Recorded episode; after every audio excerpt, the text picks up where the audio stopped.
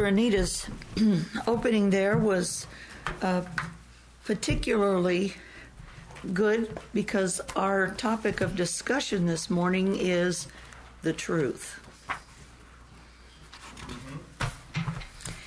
The text uh, for whoops for our um, discussion is coming from John chapter four and verses twenty-one through twenty-four.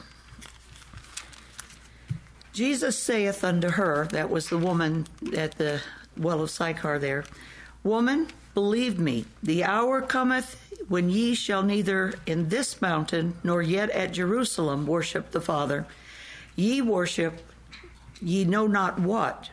We know what we worship, for salvation is of the Jews. But the hour cometh, and now is, when the true worshippers shall worship the Father in spirit and in truth for the Father seeketh such to worship him. God is a spirit, and they that worship him must worship him in spirit and truth.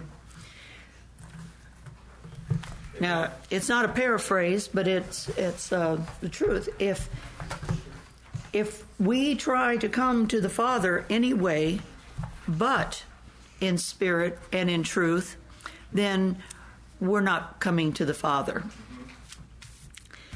Now, there are some distinctions. There, there, some of them are kind of fine distinctions, and in in some cases, the truth and truth are used interchangeably, and the context tells you which of the two it's talking about. There's the truth. There is truth. There are truisms, and there are facts. They are not all the same thing. A thing can be a fact and not be the truth. You can have truisms. A lot of times, proverbs are kind of truisms. You know, the wringing of the nose bringeth forth blood. that's that's a true saying. But a truism is is more like a stitch in time saves nine. It's a truism. It's something that usually holds true, but it's not the truth. And then, of course, the truth is always speaking about that which proceeds from the Father. The truth is always associated with God Himself and Christ and the Spirit, but it, it, it, can be traced back to and connected with the, the Godhead. Now, how Im- we're going to talk about a few things here. How important is truth? And how can we know the truth? How can we know that we know the truth? Truth, we're going to talk about it in context of the truth and knowledge, the truth and assurance and confidence, and the truth and apprehending the things that are of God. And that's what we're all in quest of. Now, the, the scriptures, I'm not going to go through everything, but I, w- I want to anchor some of these things that in the things that were written aforetime for our instruction and understanding, the comfort of the scripture. This is going to, to address how do we know that what we are listening to is the truth. And it's because God has spoken on it through the ages. And I'm just going to, like I said, hit a few points here to nail that down. Isaiah 26, verses 1 and 2 says, In that day shall this song be sung in the land of Judah. We have a strong city. Salvation will God appoint for walls and bulwarks. Open ye the gates, which the righteous nation that keepeth truth may enter in. So he has he has associated the and he's talking about his own truth, not just that they're saying things that are true among themselves, but that the truth that God has revealed. That nation is associated with righteousness here. He, he's making a lot of, of connections. Then in Isaiah 59, verses 13 and 14, and that this was a confession, and we're picking it up kind of in the middle. in transgressing and lying against the Lord, and departing away from our God, speaking oppression and revolt, conceiving and uttering from the heart words of falsehood. And judgment is turned away backward, and justice standeth afar off, for truth is fallen in the street, and equity cannot enter. So without the truth, there are a lot of things contingent on it. And you know, this this uh, phrase is picked up again in the Revelation. Truth is fallen in the street. Then in Psalm 25, now I remind you, this is an open discussion. So if you have, if just because I didn't put it in here doesn't mean that it might not be relevant, and you're certainly welcome to add to that. In Psalm 25, in verse 10, all the paths of the Lord are mercy and truth unto such as keep his covenant and his testimonies. Now, David was talking there about walking in the path of, of righteousness and in the way of the Lord. Well, how is that done?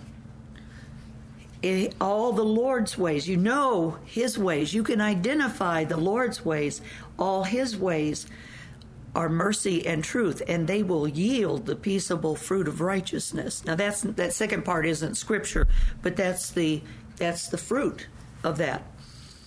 And then Psalm 51, verse 6. Behold, thou desirest truth in the inward parts, and in the inward part thou shalt make me to know wisdom.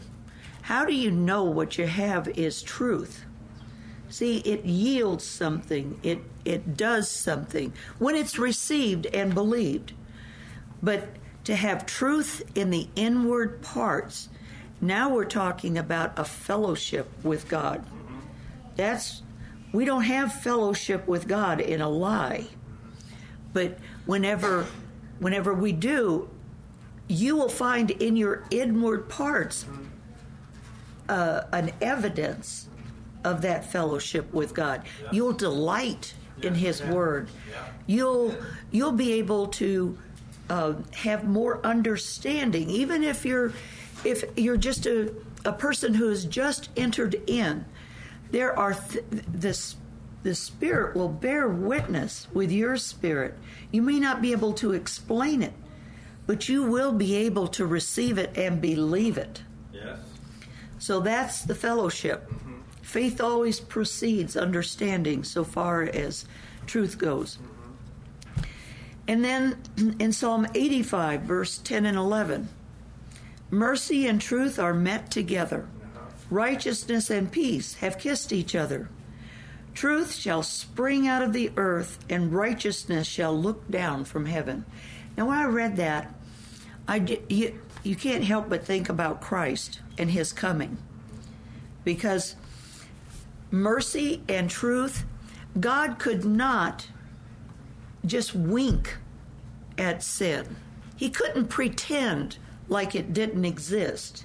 He couldn't ignore it because God, he, all of his ways are truth. God saw things for how they really are, and he doesn't back off of that. He was as merciful as he could be. But now we have a condition where mercy and truth have met together. They've, they've joined themselves together. And then when it says righteousness and peace have kissed each other, there is, uh, for lack of a better term, an affection between righteousness and peace. They're drawn to one another, they exist together. And so there's that mercy. And then, of course, truth shall spring out of the earth. You think of that root out of dry ground. And righteousness shall look down from heaven, the Father seeing the sacrifice of Christ and being pleased, which is the cause of, of this uh, reconciliation between mercy and truth and righteousness and peace. Then in Jeremiah chapter 9 and verse 3, and they bend their tongues like bows for lies, but they are not valiant for the truth upon the earth. For they proceed from evil to evil, and they know not me, saith the Lord. See, the you, truth is something that we have to be valiant for. We don't just skim along and um, without paying any attention and being negligent. Truth, truth is not going to force itself on us. Truth is given to us, but if if we don't value it, and if we're not valiant for it to keep it, well then we're we don't have a lot of good standing there. It's a very to to be as kind as possible. It's a jeopardous position to be in, because to reject the Word of God is to reject God Himself. Then Daniel chapter 4. Now, this is the confession of Nebuchadnezzar uh, after he returned from the fields of grass. Now I, Nebuchadnezzar, praise and extol and honor the King of heaven, all whose works are truth, and his ways judgment, and those that walk in pride he is able to abase. And he knew that because he was very exalted. And he had been warned a year earlier not to be prideful against the Lord. And then whenever he made his his grand declaration of looking at all the things that I have done without any regard to to God who put him in that position, then he was he was abased. And the fact that he was given the throne back after 7 years that showed that it was a work of God also. Not just that he was like an ox and and the condition that he was in, but from that condition to be raised back to his former glory, nobody does that in a seven year absence. Don't think there weren't plenty of people who would have been glad to take his throne for him. And he was in a helpless condition it would have been real easy to get rid of him while he was out in the fields eating grass and his nails and hair growing. But it didn't happen. God preserved him. He was like a tree that was cut down but grew again. And so he, at that point, in this saying, Nebuchadnezzar had understanding. Mm-hmm. Then in Zechariah 8, verse 16, these are the things that ye shall do Speak every man the truth to his neighbor. Execute the judgment of truth and peace in your gates. Now, he's talking about the truth. He's talking about the law. Remember, there were a lot of statutes that were in the law because people would not have been able to uh, discern the the intent of the law when when he said that you weren't to to bear false witness. Well, he had to make up some statutes there that define that and what would happen if you did so you could know it was wrong and it had consequence to it. These are things that are written aforetime for our understanding. It's much, much worse to lie against the Lord. But see, they were taking whenever he says, Thou shalt not take the name of the Lord thy God in vain.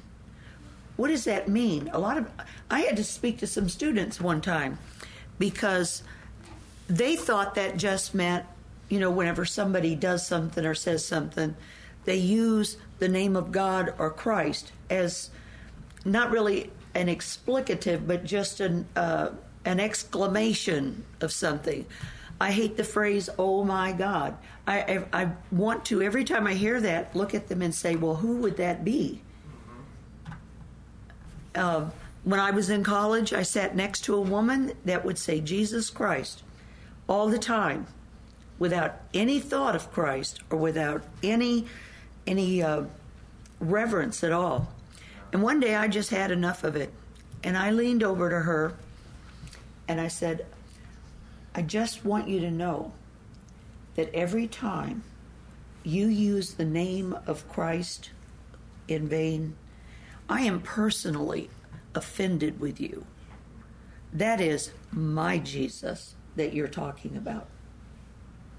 And she looked absolutely stunned, but she stopped saying it. That's how I felt about it. When I hear those things, I am offended by it. Because to diminish Jesus, to uh, make common, the references to deity, is to make people less sensitive about the importance of, of reverencing and giving yourself for him, serving him. This is this is this is all part of that God is for me and and what I want. They wouldn't come right out and say it, but but the way that they they address things, it's like God is the great genie in the clouds or something. And when I want something, you shine up that prayer life and you you ask him for what you want and then whenever you get it you set it down and walk away until the next time you need it i remember talking to a man about um, a bible class they were having in church it was a series of lessons in james and he said we call it gym class i looked at him i said what do you think the mother of jesus would be thinking right now if she heard that and he kind of nodded his head, but, but this is the mentality.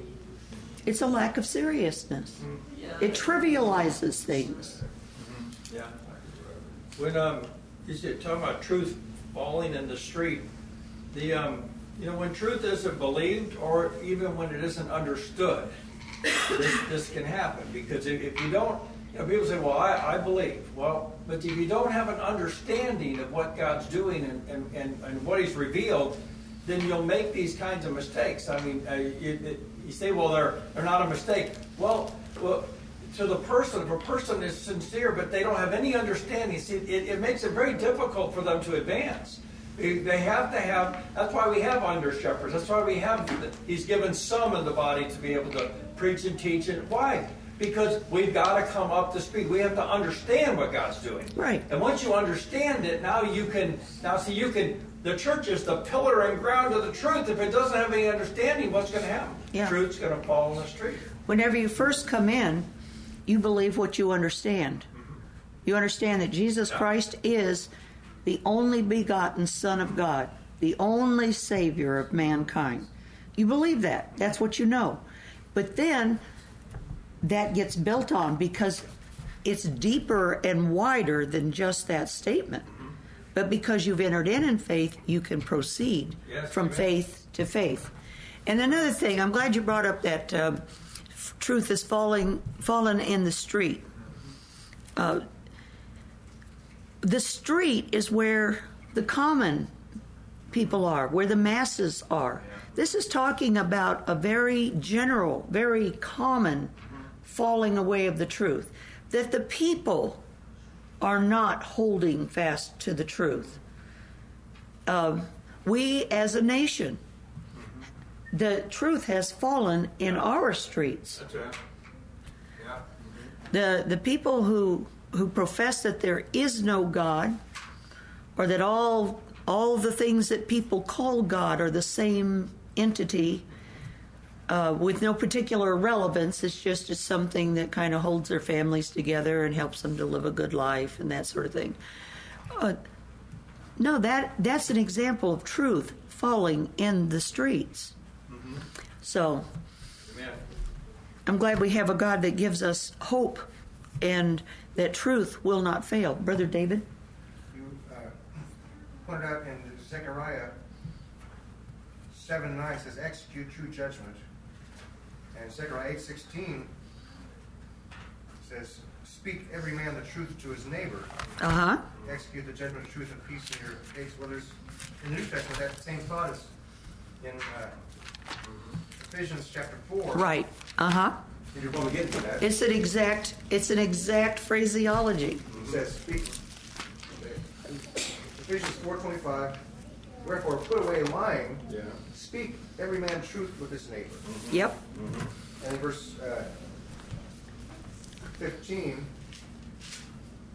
talks about uh, verse 14 we henceforth be no more children tossed to and fro and carried about with every wind of doctrine mm-hmm. by the sleight of men and cunning craftiness whereby they lay in wait to deceive but speaking the truth in love may grow up unto him in all things, which is the head, even Christ. So turning away from falsehood and lies to the truth and speaking the truth. Mm-hmm. And you were probably going to get to that, but Well, I mean, uh, no, that's okay. I'm I'm very happy that you brought that up now. so, uh, it, yeah, I meant it when I said if anybody has anything to say, I I welcome that. I'd like to to hear what you have to say. I'm sure everybody on live stream would too. So, uh, in Malachi, chapter two. Uh, verses 1 through 7. Now, this is the last Old Testament uh, reference that I'm going to make for this morning. It says, If ye will not hear, and ye will not lay it to heart, to give glory unto my name, saith the Lord of hosts, I will even send a curse upon you, and I will curse your blessings. Yea, I have cursed them already, because you do not lay it to heart. Now, we're this truth. See, that says, in in spirit and in truth. They didn't have the spirit like like we have been given the spirit, but still, it has to be laid to heart. Now, your heart and your spirit have a connection too. What your spirit is, your heart and your mind will follow. Now, they, again, they didn't have what we have now.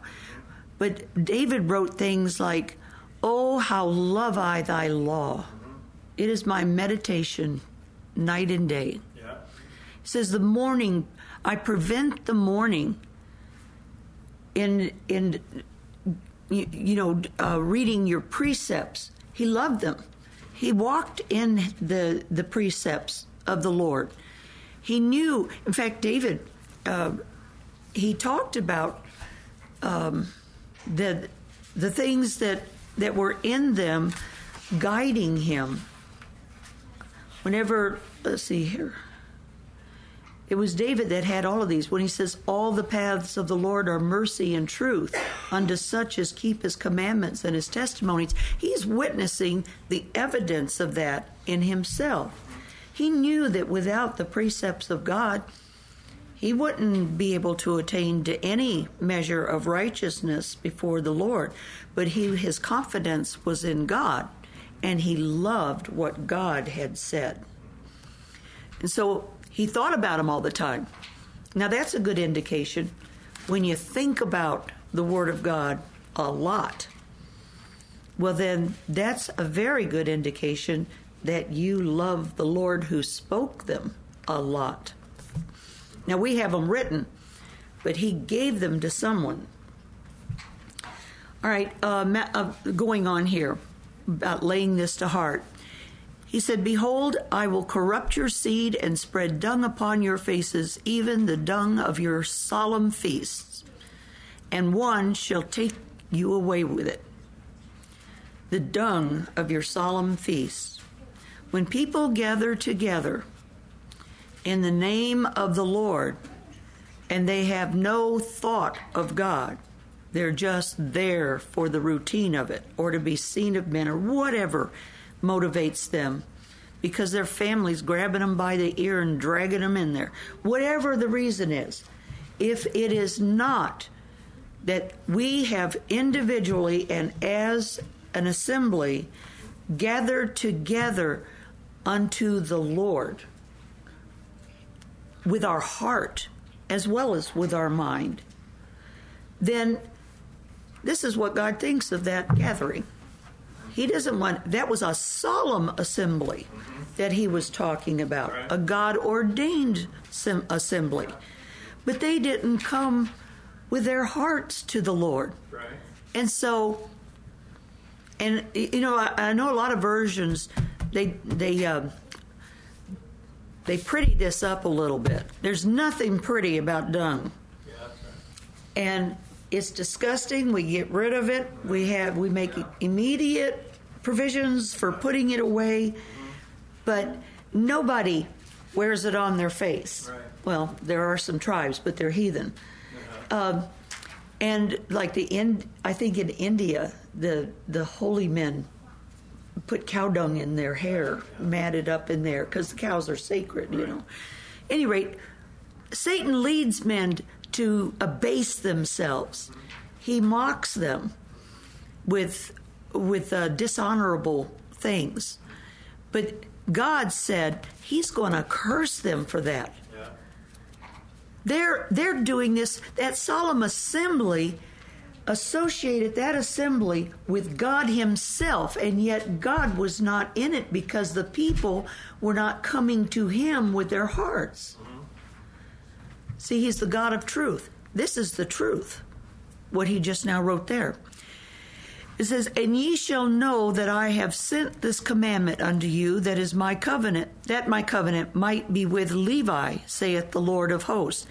Now he's going to hearken back to the time whenever the children of Israel made he when Moses come down from the mountain, they were they were doing all kinds of of um, wicked things, ungodly things, and God said, "Who who will be on my side? Strap your sword on and go out and slay every man his brother, every man his his friend, his companion." Uh, and Levi did it. The tribe, as a tribe, the, all of the men of Levi, it indicates. It doesn't indicate that there were any exceptions. They went out and they did it. And God honored them. He took them, their tribe, as his tithe of the people. And they were specifically his, and they were specifically dedicated to his work. It says, My covenant was with him of life and peace. And I gave to them gave them to him for the fear wherewith he feared me and was afraid before my name. Now this fear has to do with honor, of devotion, and and really, uh, you can't separate a fear from some kind of consequence. Like if you're a child and you have, you know, what would be a good family, loving parents, a good environment, you still have a healthy fear of your parents' wrath because they're going to endanger you, because they're going to harm you, because they're going to injure you. No, you trust them to do what's good for you, but you still don't want their displeasure. That's the type of fear. The tribe of Levi had more regard to the to serving God and doing what was right in his eyes than to saying, "Well, wait a minute, we don't really want to do this." No, God said it. Mm-hmm. God said it, and we're gonna. We're, we'll, that didn't mean they took pleasure in it. I'm sure they did not, but they did it because they considered the Lord first in what He was saying. Okay, my covenant was with him, Levi, life and peace. That's that is the reply of God to love and obedience and a godly fear. And it says, The law of truth was in his mouth, and iniquity was not found in his lips. He walked with me in peace and equity, and did turn many away from iniquity. Now that's the that's the office of the priest, but you see a a, a pre precursor of what Christ was going to be. For the priest's lips should keep knowledge, and they should seek the law at his mouth, for he is the messenger of the Lord of hosts. And so that's that's the stance of a truth bearer. They have the blessing of God. And when I say a truth bearer, I mean in, in any place in your life. Whether you're talking with your neighbors, and it, it, we're not we're not saying that you've got to go out and you've you know you see your neighbor and then you say thus saith the lord and start quoting scriptures. But they see your your witness of what the truth is in you. And god can open up their hearts. I, i've had people now this is a real this this really happened to me. When i was first um, I well not first converted when I was eight. I I really did believe, but I fell away. When I came back, I still had an acquaintance with the Word of God. So I wasn't like totally ignorant of everything. And as I as I grew in the knowledge of the Lord, I really had a desire to share that with people. And I couldn't because I didn't have a car. I really didn't. I just, I had been through a, a bad circumstance that left me pretty much without anything. I lived in a little trailer behind my mom and dad's house, or I'd have been out sitting in the middle of a field someplace hoping to build a good tent. And, but I, I prayed, I said, Lord, I, I want to tell people the things that I know. I, I really want to be able to testify for you. Well, my dad, he was someplace, and one of his workers that would be around from time to time came to the house. I had him sit down, gave him a cup of coffee while he was waiting, but he knew the manner of our family and and he knew me. He literally looked at me and said, "So tell me about Jesus." I first I said, "Thank you, Lord." and then I proceeded to tell him about Jesus. I was thrilled. He brought them to, I couldn't go to them. He brought them to me and other opportunities at the laundromat, uh, just all all kinds of places. I had opportunities that were welcomed. I wasn't forcing this stuff on somebody. The door was opened and I was given grace to enter in. Now, it wasn't like I got to give everybody a whole, whole, whole lot, but we could address the things that, that they were inquiring into. So, we've uh, we've gone through the through a, a lot of them, and like I said, there are a lot more. But I, I didn't get up here to be your concordance or anything. We just wanted to establish that the truth, God has spoken about the truth, and He has He has given us a record of His response to whether men love the truth or don't. And it's to be taken very seriously. Now we come to John, chapter 1, verses 14 and 17. Now, Sister Anita, she she read earlier in in one of John's books for us. And the Word, that's a capital W, and the Word was made flesh and dwelt among us. And we beheld his glory, the glory as of the only begotten of the Father, full of grace and truth. Jesus is associated. You you read through the scriptures, and there is abundant association of Jesus and truth. And then in 17, it says, For but the law was given by Moses, but grace and truth came by Jesus Christ. The truth came to us. It came to us in the person of Christ. It came to us in the words of Christ. It came to us in the power of Christ for us to be able to imbibe it and receive it and for it to be engrafted. Now, we have several uh, several uh, references here in the uh, epistle, not the epistle, in the book of John. John 5 33, where it is written, Ye sent unto John, John the Bap- John Baptist, and he bare witness unto the truth. What was his witness? Behold, the Lamb of God that taketh away the sins of the world. Who what was the truth? Jesus. In fact, later he said, I am the way, the truth, and the life. He bore witness to the truth being Jesus. The tr- everything that he was he was a true the uh, in Hebrews it says express image of God. That's in every respect. The image of God was the express every detail in where Jesus went, what Jesus did, what Jesus said, how Jesus responded, what Jesus loved, what Jesus hated.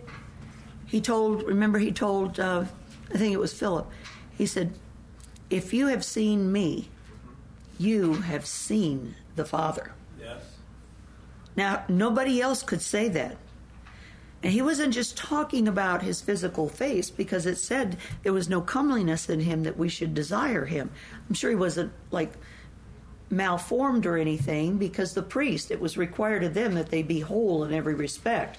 So you wouldn't expect any less than of that of Jesus. But he wasn't like um, Absalom, who was evidently a gorgeous man. And his hair thick and everything about him was, he just, you know, he was to be admired. Well, he wasn't a gorgeous man on the inside, but so that's not the that's not the appeal that God was giving to us. His presentation put more weight on what he did and who he was than on just looking on the outward appearance. His outward appearance didn't distract from who he was. It didn't keep us from hearing what he said because we were so busy seeing how he looked. Mm-hmm. So Jesus was the express image, but it's also said of him, he is altogether beautiful. And in his glorified state, I am sure that his beauty, it, we wouldn't be able to describe it. It's resplendent. He just the same. The he glorious. That's what it is. Glorious. So, in uh, John eight and thirty two.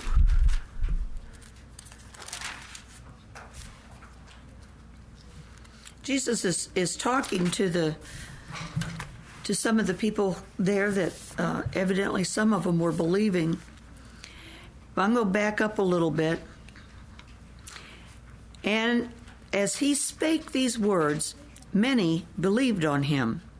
Then said Jesus to those Jews which believed on him, If ye continue in my word, then are ye my disciples indeed, and ye shall know the truth, and the truth shall make you free. Now, that freedom was the freedom from the law of sin and death. It was a freedom from coming to God in in uh, statutes and ordinances, the the things that were against us that were written. The law was good and just and holy, and it still is, and it's still there to condemn everyone who is in violation of it. But so Jesus didn't put the law away; he put it away as a means of becoming righteous Right. or justified before God. He came to make the law honorable. And so, those of us who are believers, we still love the law, but we see the law in a bigger picture. We we find its fulfillment in Christ and us in Christ. Jesus isn't the enemy of the law, so how can those of us who are in Christ be the enemy of the law? It's just we don't look at it as a record of things that we have to do, otherwise, we're not going to be righteous. Jesus is righteous. And so we have been joined to the Lord. We've been made one spirit with the Lord. Well, there's no unrighteousness in that. Amen. That which is born of God says it cannot sin. Everything in Jesus is sinless. Mm-hmm. It's a person that has been made free is is free to, to live like God.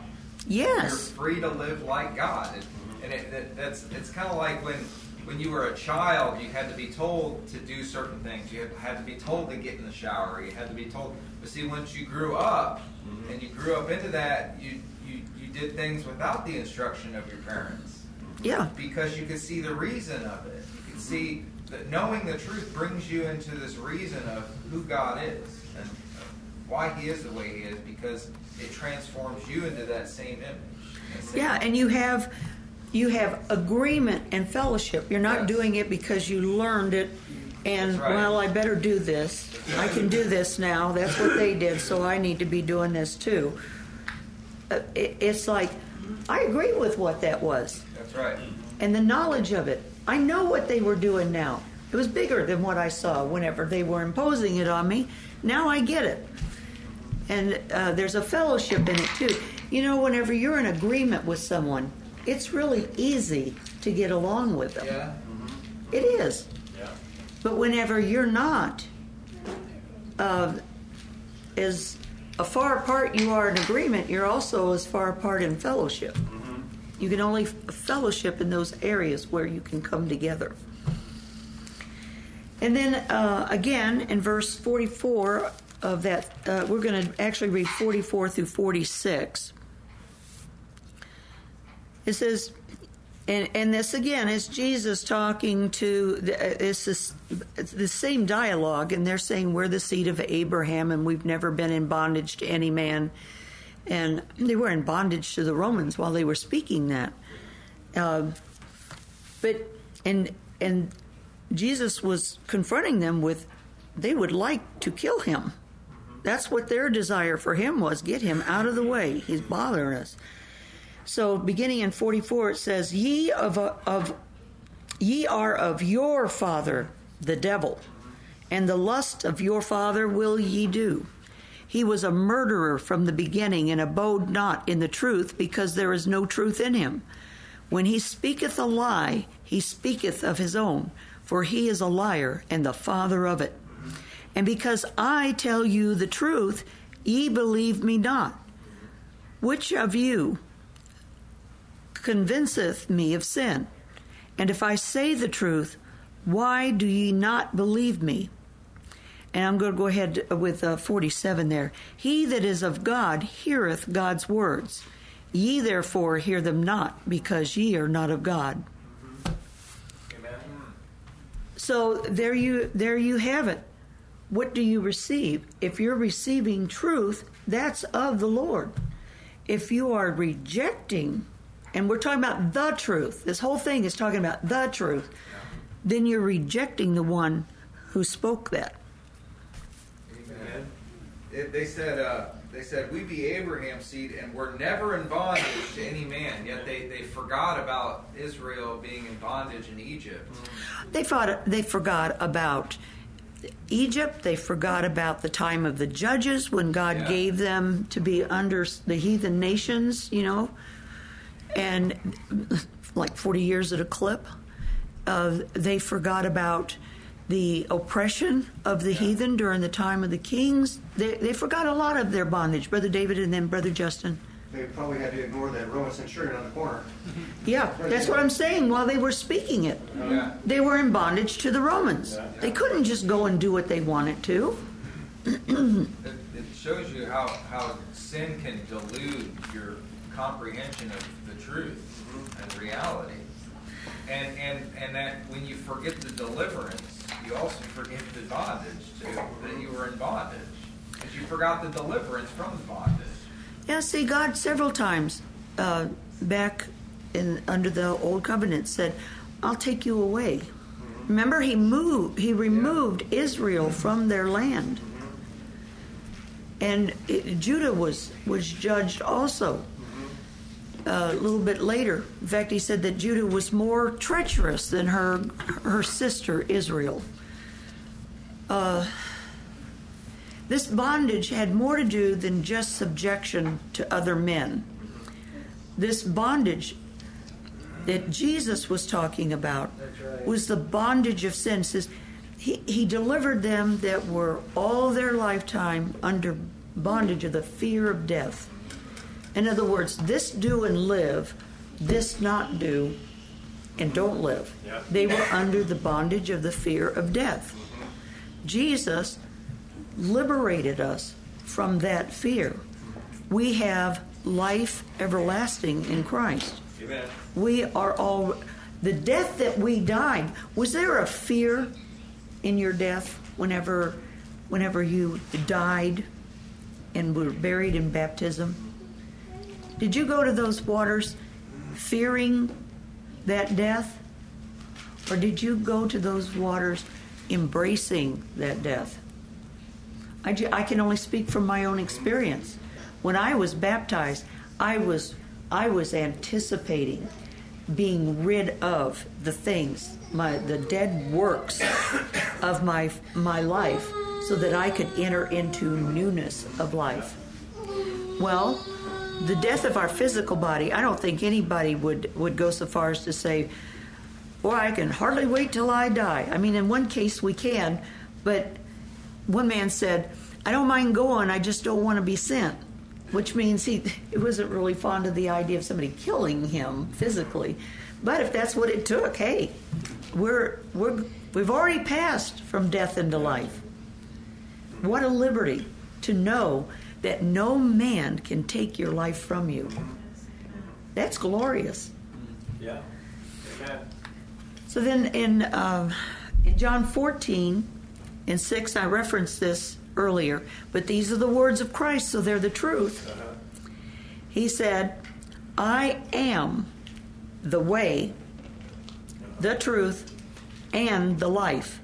No man cometh unto the Father but by me. If ye had known me, you should have known my Father also, and from henceforth ye know him and have seen him. So, the way. That's not. That's not like the um, the directions.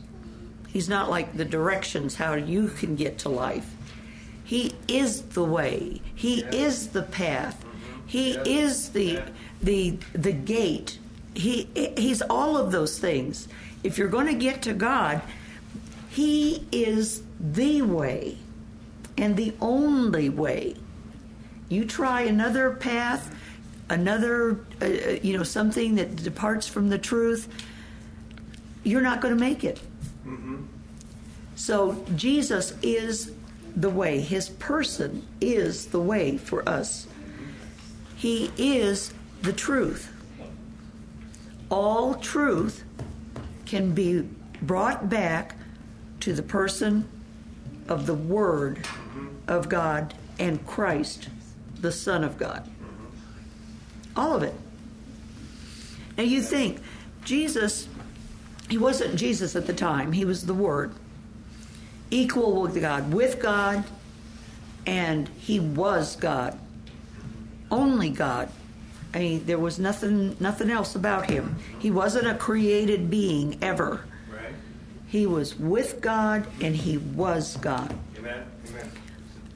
Then he was the personality of the Godhead who spoke and formed the present creation. It was it was Christ before he was before he was Christ. It was the Word Yeah. that breathed into Adam the breath of life. Yes. Mm-hmm. What do we know about the Father? There are only two things that I know that we we have record of coming directly from the Father. One, when Jesus was baptized, and a voice came from heaven saying, This is my Son, in whom I am well pleased. And then, whenever he was on the Mount of Tr- Transfiguration, and only the disciples heard this, but they, the cloud, out of the cloud, there came a voice saying, This is my Son, hear ye him. That's the record we have. That's, that's the only record that, that I'm aware of. Are we, are we out of time? You got five? Five minutes, thank you. All right. So well, I'm going to hasten along here then. 14 and verse 13. And whatsoever ye shall ask in my name, that will I do, that the Father may be glorified in the Son. This is the truth, brethren. Yes. This is the truth. This is what we've got to come to. We've got to come to the point to where every word of God is fixed in our hearts and minds as indispensable, irrevocable, unassailable. If God has said it, it's the truth, and what He has said will come to pass. Shall has he said and shall he not do it? Has he spoken and shall he not bring it to pass? They do that under the law. How much more should we know the assure the the the solidness of the word of God that was spoken to us in these latter days by the Son? And then I think I'm, I'll just let's see. No, I think I'll just I'll just stop there, brethren. Uh, I want to give place if anybody has been thinking about something and they want to say it, go ahead and say on.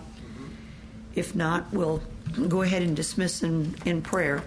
Brother Robert. If, if the world is ever going to be influenced for, for, for God, for the truth, it's going to come through the church. The church is the pillar and ground of the truth. Yes. And as you can document it, you can go back through history, and every time there's been darkness set loose, it's because the church has has fallen. And and and this is serious business because God's given specific great things to the church and it's for the it's, it's so they can declare it so they mm-hmm. can make it known. And when it is made known you have these great revivals that spring up. Mm-hmm. why? Because they've been faithful to preach the truth to stand up for the truth. It doesn't make any difference that they'd burn them alive they'd stand up for the truth. And and that has like repercussions on on the whole world when that happens. So when you know, it may seem like well there, there's not enough of, no, there is enough of us if we preach in the truth. If you're standing for God and preaching the truth, it doesn't, you don't have to have a thousand people. You have to have someone that believes and is willing to preach the truth. And see, this is what God's looking for. And, and God gives and the our increase. Our nation has fallen into the street as far as in the by, in the truth because the church has been declined. I mean, you can trace it back, and you've got scandals See, back at just 30 years ago, all of a sudden, 40 years, we got all these scandals that started happening mm-hmm. that tried to discredit the truth. Discredit. See, this person did this and did this. Well, you know, which one of us? If you were just going to count iniquity, which one of us could stand? This was a ploy of the devil to get people's mind off of the truth and mm-hmm. off that the church is special and that the church has something from a God.